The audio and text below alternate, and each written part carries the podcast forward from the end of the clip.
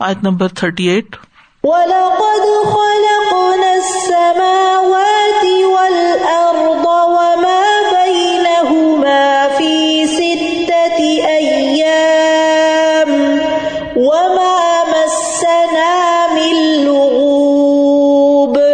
اور بلا شبہ یقیناً ہم نے آسمانوں اور زمین کو اور جو کچھ ان دونوں کے درمیان ہے چھ دنوں میں پیدا کیا اور ہمیں کسی قسم کی تھکاوٹ نے نہیں چھوا۔ یعنی ان مخلوقات کے پیدا کرنے میں ہمیں کوئی تھکاوٹ اور مشقت لاحق نہیں ہوئی۔ یہ آیت اللہ سبحان تعالی کی عظیم قدرت پر دلیل ہے۔ ولاقد خلق نہ سماوات ولاد و ماں بین ہوما تین چیزوں کا ذکر ہے یہاں۔ تین عظیم مخلوقات کا ذکر۔ اور تین موقعات کے ساتھ۔ موقعات کیا ہے واؤ لام اور قد۔ یعنی اللہ سبحان تعالی قسم اٹھا کر تاکید کے ساتھ اس حقیقت کو بیان کر رہے ہیں کہ ہم نے آسمانوں اور زمین اور جو ان کے درمیان ہے، اس کو چھ دنوں میں پیدا کیا ہے۔ سب سے پہلی چیز آسمان ہے۔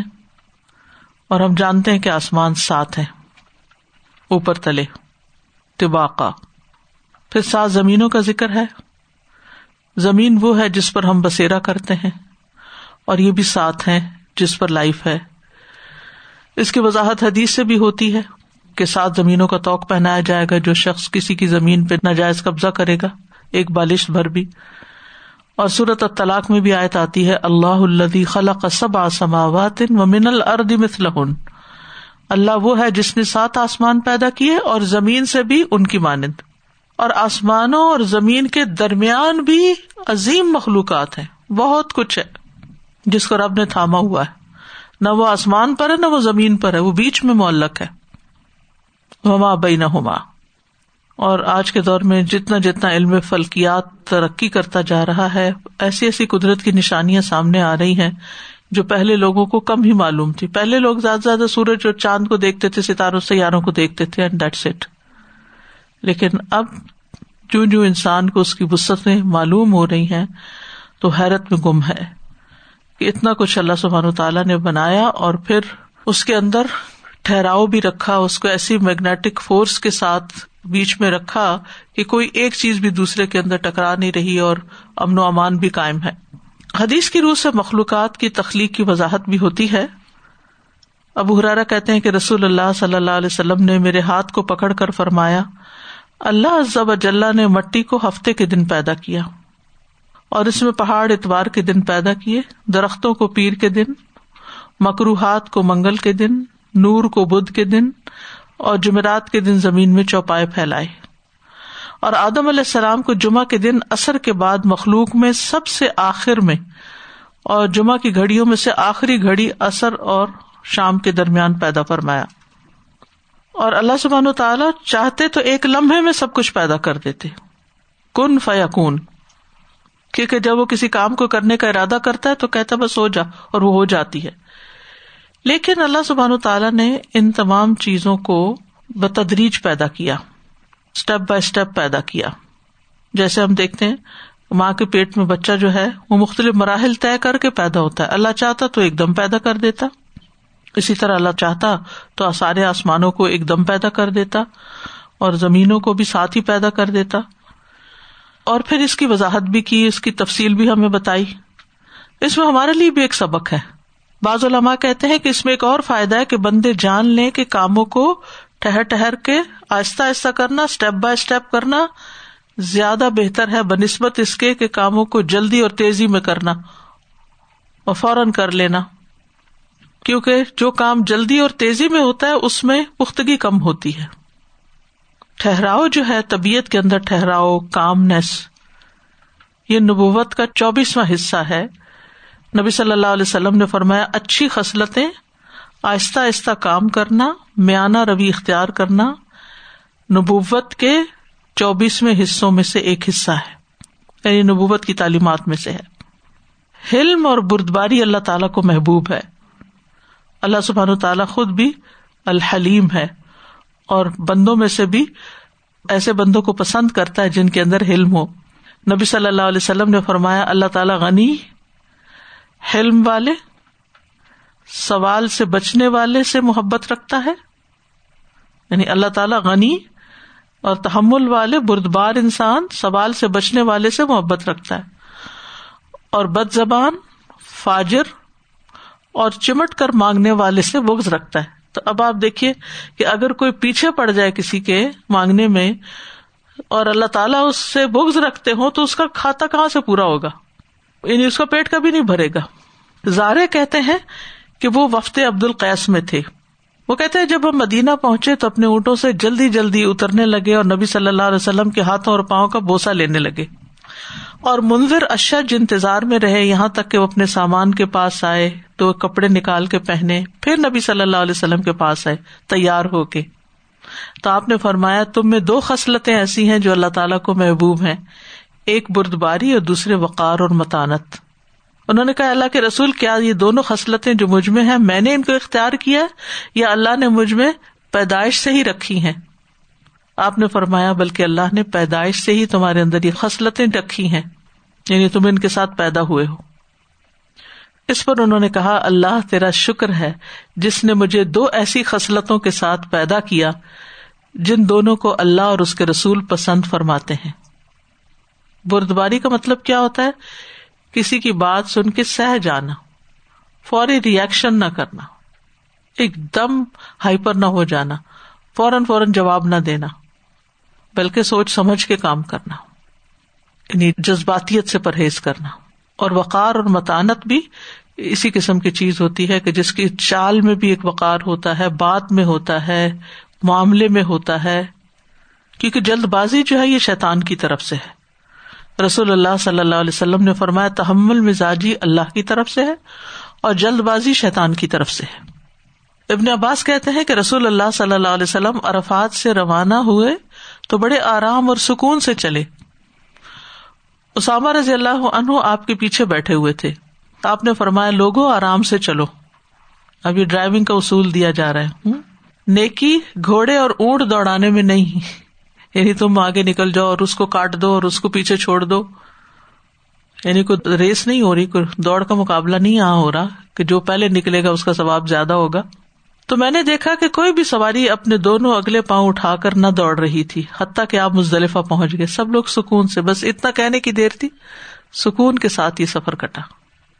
پھر آپ نے فضل بن عباس کو اپنے پیچھے بٹھا لیا اور فرمایا، اے لوگو نیکی گھوڑے اور اونٹ دوڑانے میں نہیں، سکون سے چلو۔ میں نے دیکھا کہ کوئی سواری اپنے دونوں پاؤں اٹھا کے نہ چل رہی تھی، حتیٰ کہ آپ مینا آ گئے۔ یعنی مزدلفہ سے مینا بھی اسی طرح ہی۔ نماز کی طرف بھی دوڑتے ہوئے آنے کی ممانعت ہے۔ یعنی اگر جماعت کھڑی ہوگی اور آپ کو پہنچنا ہو، تو دبڑ دبڑ کر کے نہیں وہاں پہنچے، آرام سے چل کے جائیں، چاہے ایک رکت مس بھی ہو جائے۔ ابو قطع کہتے ہیں، ہم نبی صلی اللہ علیہ وسلم کے ساتھ نماز میں تھے، اس دوران آپ نے کچھ لوگوں کی ملی جلی آوازوں کا شور سنا۔ نماز کے بعد آپ نے دریافت فرمایا، تمہارا کیا معاملہ ہے؟ لوگوں نے کہا، ہم نماز کے لیے جلدی کر رہے تھے۔ آپ نے فرمایا، ایسا نہ کرو۔ بلکہ جب تم نماز کے لیے آؤ تو تم پر سکون لازم ہے۔ نماز کا جو حصہ تم پاؤ، پڑھو اور جو تم سے رہ جائے بعد میں پورا کر لو۔ یعنی مسجد میں دوڑ نہیں لگانی چاہیے کہ نماز کو پالے پھر فرمایا، وما مسنا ملوب اور ہمیں کوئی تھکاوٹ نہیں لاحق ہوئی۔ مس کہتے ہیں چھونے کو۔ یعنی آہستہ سے کسی پہ ہاتھ رکھ دینا۔ یعنی قریب بھی نہیں پھٹکی۔ آہستہ سے بھی نہیں لگی ہمیں تھکاوٹ۔ اور لغوب کا مانا ہوتا ہے تھکاوٹ، مشقت اور تھکن۔ اللہ سبحان تعالیٰ نے ان ساری مخلوقات کو پیدا کیا اور پھر کچھ بھی تھکاوٹ لاحق نہیں۔ قرآن مجید میں آتا لخل کو سماوات اول ارد اکبر من خلق الناس۔ یقیناً آسمانوں اور زمین کا پیدا کرنا لوگوں کے پیدا کرنے سے زیادہ بڑا کام ہے۔ لیکن اس کے باوجود اللہ سبحان تعالیٰ تھکے نہیں۔ ان تو مشد خلقن ام سما بنا بھی اسی کی وضاحت کرتی ہے۔ اصل میں اہل کتاب کے ہاں یہ نظریہ پایا جاتا تھا کہ اللہ سبحان تعالیٰ، یہود و نصارہ دونوں کے ہاں کہ اللہ تعالیٰ نے چھ دن میں زمین آسمان پیدا کیے اور یہ سب کچھ، اور ساتویں دن آرام کیا۔ فرمایا کہ یہ انتہائی غلط بات ہے۔ اور اللہ سبحان تعالیٰ کے بارے میں کہنا کہ اس نے آرام کیا اللہ تعالیٰ سے نہ تو ملا نہ ہو نہ اس کو نیند آتی ہے، نہ اونگ آتی ہے۔ تو یہ ایک اوفینسو اسٹیٹمنٹ ہے۔ اللہ سبحان تعالیٰ کی عظمت اور اس کے حق میں کبھی کے مترادف ہے۔ یہ صفت نقص ہے اللہ کے حق میں۔ بندوں میں سے کسی کو نیند نہ آئے تو وہ ان کے حق میں صفت نقص ہے۔ تو اللہ سبحان تعالیٰ کے بارے میں اگر کہا جائے کہ اس نے آرام کیا، سویا یا نوز بلا کوئی بھی ایسی بات، تو یہ ایک الزام ہے۔ یہ بات کر کے اللہ تعالیٰ فرماتے ہیں فصبر علامہ یقولون۔ یعنی لوگوں نے تو مجھے بھی نہیں چھوڑا۔ اللہ کے بارے میں بھی الزام تراشی کی۔ تو اس لیے اگر آپ کے بارے میں کوئی کچھ بات کہہ رہا ہے، تو اس پر آپ ناراض نہ ہو صبر کریں۔ فاصبر على ما يقولون وسبح بحمد ربك قبل طلوع الشمس. وسبح بحمد ربك قبل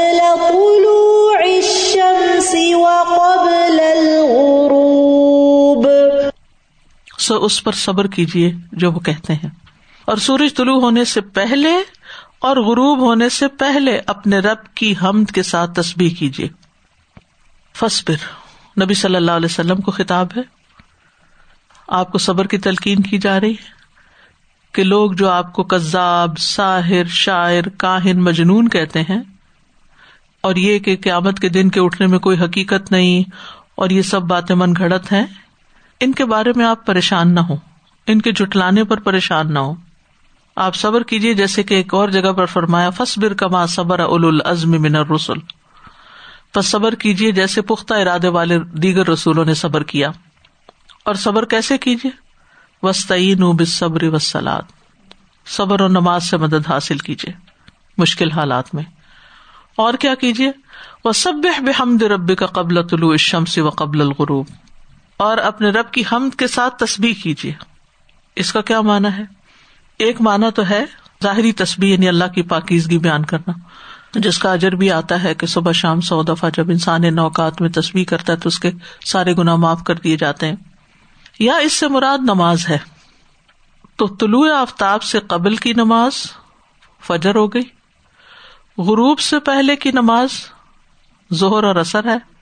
اور اگلی آیت میں ومن اللیل جہاں آتا ہے، تو رات کی نماز جیسے عشا ہے۔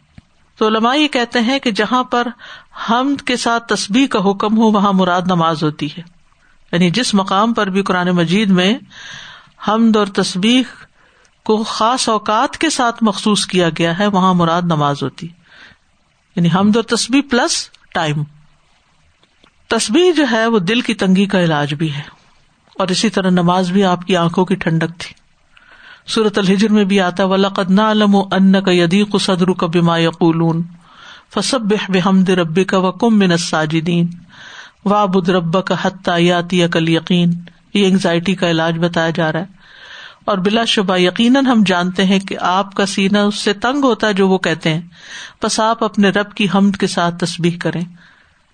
اور سجدہ کرنے والوں میں سے ہو جائیں اور اپنے رب کی عبادت کریں۔ یہاں تک کہ آپ کے پاس یقین آ جائے۔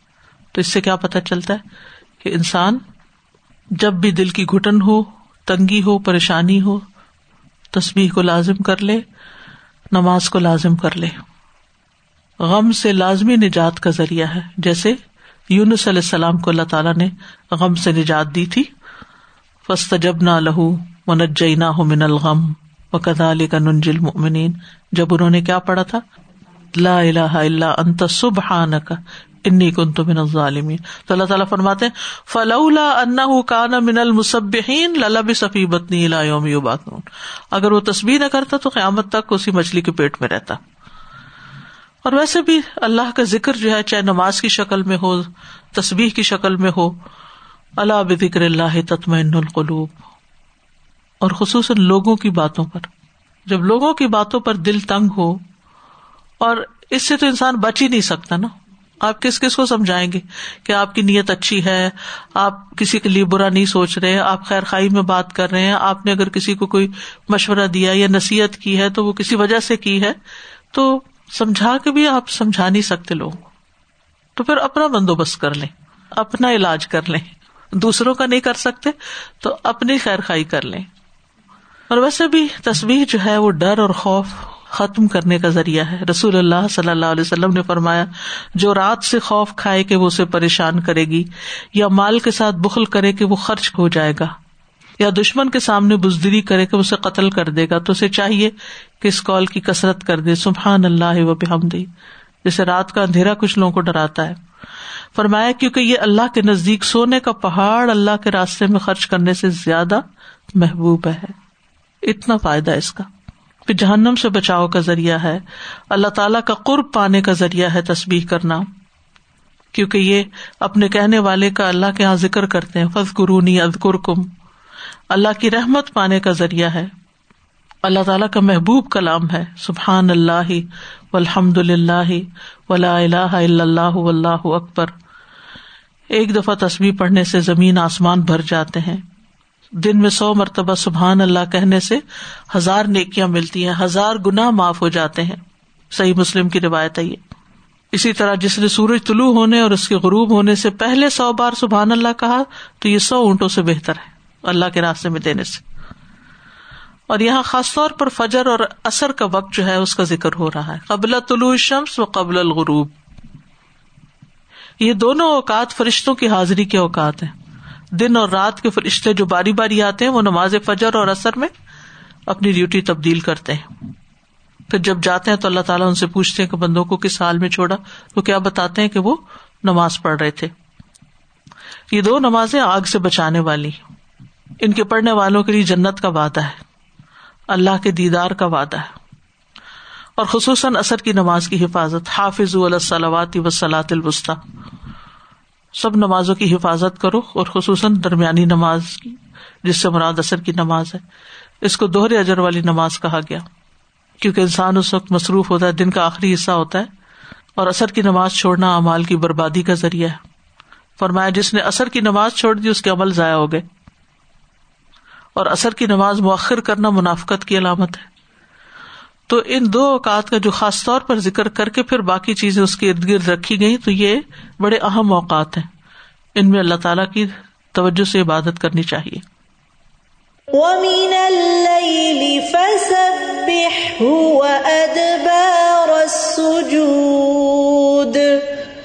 وہ من اللہ فصب ہو وہ ادبار سجود اور رات کے کچھ حصے میں پھر اس کی تصبیح کرو اور سجدے کے بعد کے اوقات میں بھی۔ یعنی رات کو بھی نماز پڑھے اور سجدے کے بعد بھی یعنی نماز ختم ہونے کے بعد بھی مزید تصویر کرے۔ تو رات کی تصویر کیا ہے؟ رات کے اوقات میں تمد کے ساتھ تصویر سے مراد رات کی نمازیں جو مغرب اور رشا بنتی ہیں۔ اور نبی صلی اللہ علیہ وسلم کے لیے تحجد کا وقت بھی تھا۔ وہ من اللہ فتحجد بھی نافل تلک اصا باسا کا ربو کا مقام محمود اور رات کے کچھ حصے میں پھر اس کے ساتھ بیدار ہو۔ اس حال میں کہ تمہارے لیے یہ زائد ہے، نفل عبادت ہے۔ قریب ہے کہ تمہارا رب تمہیں مقام محمود پر کھڑا کرے۔ اور ادبار سجود جو ہے، سجدے سے فارغ ہونے کے بعد سجدے میں بھی تصویر ہوتی ہے اور سجدے سے مراد باد سلاد ہے۔ کیونکہ نماز کو سجدے سے بھی تشبیح دی گئی ہے۔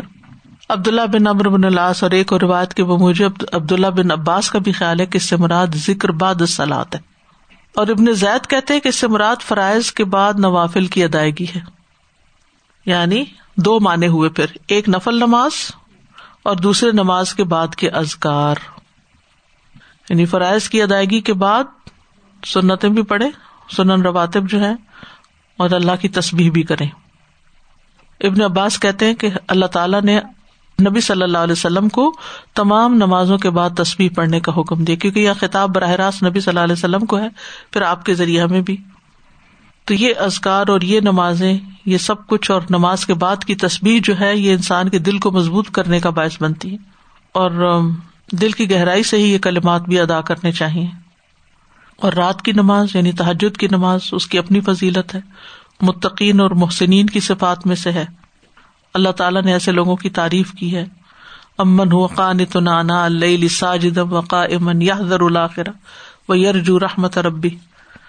کل حل یستب الدین عالمون ولدین اللہ علمون ان نما تذکر الباب الباب جب نصیحت پکڑ لیتے ہیں، وہ کام شروع کر دیتے ہیں۔ جنت میں جانے والوں کی صفات میں سے بھی ہے۔ ولدین یا بیتون الربیم سجدم و قیامہ اور فرض نمازوں کے بعد سب سے افضل نماز جو ہے وہ تحجد کی نماز ہے۔ مومن کا شرف ہے۔ نبی صلی اللہ علیہ وسلم کی امت کے معزز لوگ جو تھے، وہ قرآن کے حافظ اور رات کو نمازیں پڑھنے والے ہوتے ہیں۔ یہ رب کے قرب کا ذریعہ ہے، برائیوں کے کفارے کا ذریعہ ہے۔ سلامتی سے جنت میں لے جانے کا باعث ہے۔ آپ نے فرمایا سلام پھیلاؤ۔ اچھی گفتگو کرو سلا رحمی کرو اور راتوں کو جب لوگ سو رہے ہو تم قیام کرو، تم سلامتی کے ساتھ جنت میں داخل ہو جاؤ۔ فد خلو بھی سلام ابن کئیم کہتے ہیں کہ قیام اللیل حفظ صحت کے اسباب میں سے سب سے نفع مند سبب ہے۔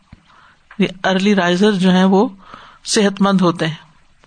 بہت سے لا علاج امراض کو روکنے والے امور میں سے سب سے زیادہ روکنے والا ہے۔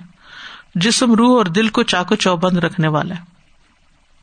یعنی جو لوگ اس نماز کی پابندی کرتے ہیں، بڑی عمر کو بھی پہنچ کر ایکٹیو رہتے ہیں۔ دل کا علاج بھی ہے۔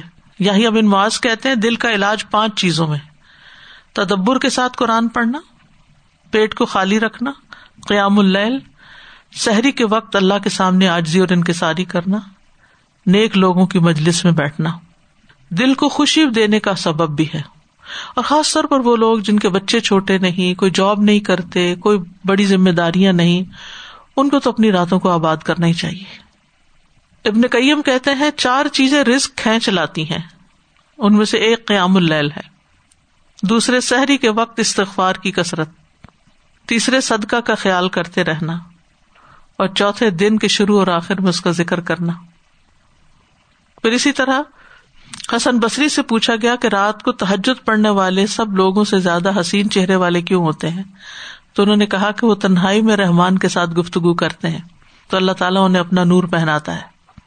سعید بن مسیب کہتے ہیں کہ ایک آدمی رات کو نماز پڑھتا ہے تو اللہ اس کے چہرے پہ نور بنا دیتا ہے۔ اس نور کی وجہ سے ہر مسلمان اس سے محبت کرتا ہے۔ جب اس کو ایسا شخص دیکھتا ہے جس نے اسے پہلے نہیں دیکھا ہوتا، تو وہ کہتا ہے، بے شک مجھے اس آدمی سے محبت ہے۔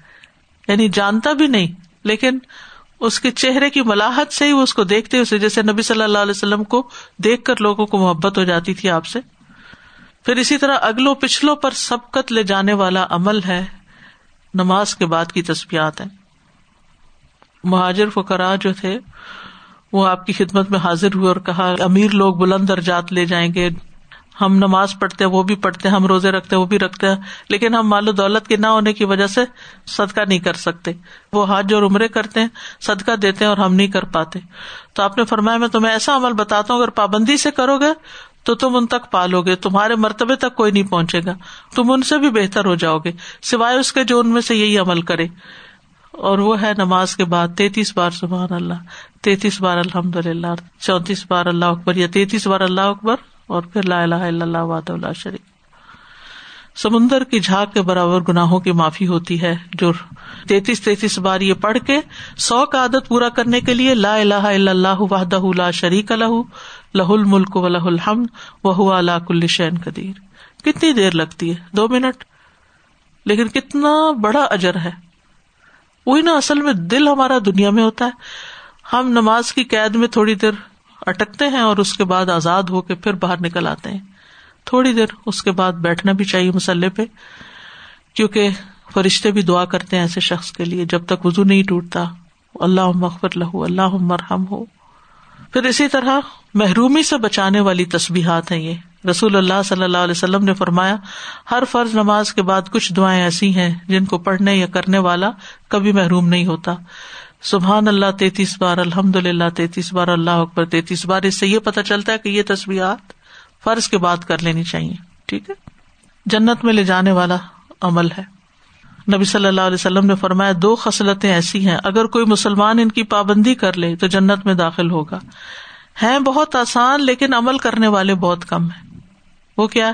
ہر نماز کے بعد سبحان اللہ دس بار الحمد للہ دس بار، اللہ اکبر دس بار۔ تو ادائیگی میں ایک سو پچاس بار ہے یعنی پانچ نمازوں میں، اور ترازو میں پندرہ سو ہوں گے۔ اسی طرح رات کو سوتے وقت بھی یہ تصویرات پڑی جاتی ہیں۔ تینتیس بار بستر پہ آ کے۔ سبحان اللہ الحمد للہ اور اللہ اکبر۔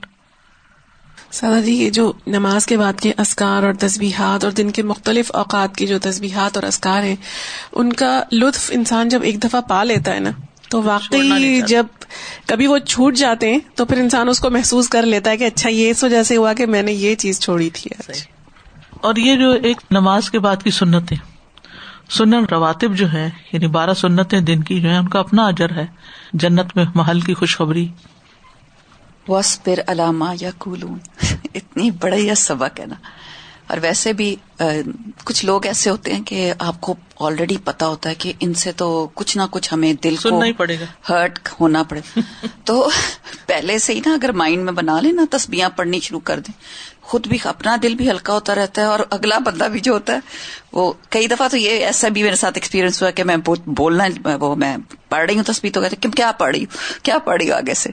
کیونکہ وہ ظاہر ہے وہ بڑے جلال والے لوگ ہوتے ہیں غصے میں بڑے بھی ہوتے ہیں رتبے میں بھی بڑے ہوتے ہیں۔ تو اگر ہم اس وقت تسبیح کر رہے ہوتے ہیں تو بہت چیزوں سے بچ جاتے ہیں۔ آپ نے بھی کہا نا کہ سوتے وقت تسبیح پڑھے اگر جیسے میشا میں پڑھ لیتے ہیں تو سوتے ہوئے دوبارہ پڑھ بستر پہ آ کے دوبارہ۔ اچھا۔ تسبیحات فاطمہ ہے نا جو بستر کی تسبیحات ہے ہر فرض کے بعد پڑھیں گے نا پھر سنت پڑھیں گے جی۔ یا وطر پڑھیں گے بعد جی، میں۔ جی۔ اور اس کے بعد جب بیڈ پہ آئیں گے تو پھر تھکاوٹ ہو۔ چکی ہوگی پھر دوبارہ پڑھیں گے۔ ساجہ ہم جیسے بچوں کو رغبت دلانے کے لیے کہہ سکتے ہیں کہ جو کوئی کام آپ سبمٹ کر رہی ہو، اپنا اسائنمنٹ تصویر پڑھ پڑھ کے آپ کر لیں۔ اوقات کی پابندی سکھائیں کہ اس سے سارے کام آسان ہوں گے، تاکہ وہ صرف اس اسائنمنٹ کے لیے نہ پڑھے وہ عادت بنا لے تاکہ زندگی کی ہر اسائنمنٹ پہ فائدہ ہو۔ جی استاذہ جی میں پوچھ رہی تھی کہ یہ کیا معاملہ ہے کہ آج کل جب بات کرتے ہیں کہ فرض کے بعد سنت پڑھو اور یہ نفل نفلی عبادت بھی تو وہ کہتے ہیں بس فرض آئے ہر جگہ یہ لکھا ہے نماز میں اپنی فرض نمازیں ادا کر دو۔ تو میں نے کہا فرض نماز نبی صلی اللہ علیہ وسلم سنت کبھی نہیں چھوڑتے تھے ایک دفعہ کوئی وقت آ گیا تو آپ نے اثر کے ساتھ پڑھی وہ سنتیں۔ جی لیکن پتہ نہیں ہے ہمارا کہاں سے کانسیپٹ آ گیا کہ سنت کی ضرورت جی نہیں فوراً پڑھ کے سنت موقع ان کو کہا گیا کہ تاکید ہے ان کی۔ میں کہا نبی صلی اللہ علیہ وسلم پڑھتے تھے تو پھر ہم پر یہ سب چیزیں فرض ہے نا یہ فرضی نماز چلو ہے فرض نہ کہیں سنت ہی کہیں۔ جی۔ ہمارے لیے بھی یہی سنت ہے۔ تو سنت تو پھر کہتے ہیں کہ ہم آیا ہی اس میں تو فرض فرض۔ میں نے کہا پھر وہ واطی اللہ واطی رسول تو پھر بات ختم ہو اصل میں یہ سارے مسائل اس لیے پیدا ہوتے ہیں کہ ہم نے جنت کی حقیقت کو نہیں پہچانا جنت کے محلات کو نہیں جانا جی۔ اور اس آخرت کی زندگی پر پورا یقین نہیں ہے۔ ہوں۔ تو پھر ہم کیوں نہیں پڑھتے؟ صرف یہ نہیں ہے کہ سورت فرض آئے اصل میں دنیا میں اتنا دل لگا ہوا ہے کہ تھوڑی دیر بھی اس کی جدائی جو ہے نا وہ برداشت نہیں ہوتی۔ بس فرض سر سے اتارا اور پھر دنیا میں واپس۔ سازا میں ان کی بات سے یہ یاد آ رہا تھا کہ کچھ لوگ منیمائزرز ہوتے ہیں اور کچھ میکسیمائزرز ہوتے ہیں۔ تو اب ہم اگر کہیں کہ بس فرض ادا ہو گیا تو بس ہو گیا۔ اب آگے ہمیں سنتیں اور نفل اور ایکسٹرا نہیں کرنا ہے جیسے کہ پیپر میں بھی ہوتا ہے۔ ہاں ایگزام میں بھی مزید نہیں کرنا یا اسکول میں بھی بس جو ہوم ورک ہم کہتے ہیں دو تین پیجز اور آگے لکھ لو نہیں جو کہا گیا وہی کرنا ہے۔ اور پھر لائف میں بھی یہ پیٹرن زندگی میں ان کا رہ جاتا ہے وہ منیمائزرز ہی رہ جاتے ہیں۔ کچھ آگے نہیں سوچ پاتے نہ ہی کچھ اپنے آپ کو آگے بڑھتے نہیں۔ بڑھتے نہیں ہیں۔ جی السلام علیکم۔ سازی میرا کوشچن یہ ہے کہ جس طرح فرض کی قضا نماز ہے اس طرح جو یہ سنت موقع ہوتے ہیں ان کی بھی قضا نم ہوتی نہیں ان ہے؟ کی قزا نماز نہیں ان کی قضا نہیں ہوتی۔ سوائے فجر کی سنتوں کے جو آپ نے کبھی نہیں چھوڑی تھی وہ اگر قزا ہو جائے فجر تو پھر فجر کی سنتیں بھی پڑھنی چاہیے۔ آخر دعوانا الحمد للہ رب العالمین۔ سبحانک اللہم و بحمدک اشہد اللہ الہ الا انت استغفرک و اتوب السلام علیکم و رحمۃ اللہ وبرکاتہ